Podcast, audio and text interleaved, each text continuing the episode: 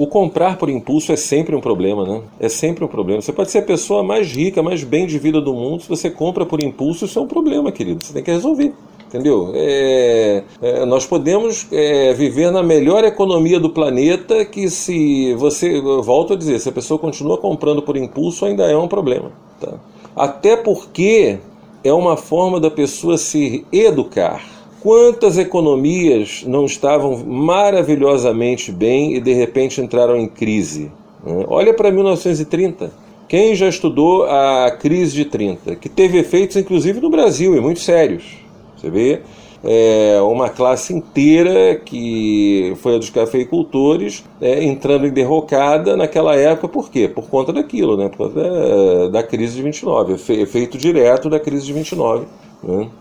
É, muitas pessoas que tinham posses altíssimas viram é, a falência, teve gente que não aguentou, se suicidou, pessoas que levavam uma vida normal passaram a enfrentar filas quilométricas para tomar um prato de sopa para conseguir um pedaço de pão.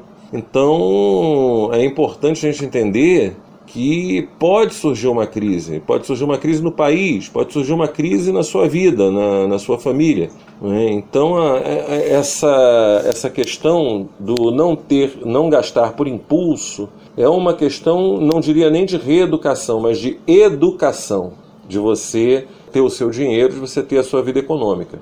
E aí eu digo que isso não é uma regra só para quem para as pessoas que têm uma renda menor é uma regra para todos tá porque não pensa quem tem uma boa renda que pode se livrar dessas questões tanto a nível coletivo quanto a nível individual porque não pode entendeu? Não vai. Essas questões vão em algum momento se colocar postas aí e a pessoa vai ter que resolver. Então é importante evitar gastar por impulso, ou melhor, é evitar mesmo, não gastar por impulso.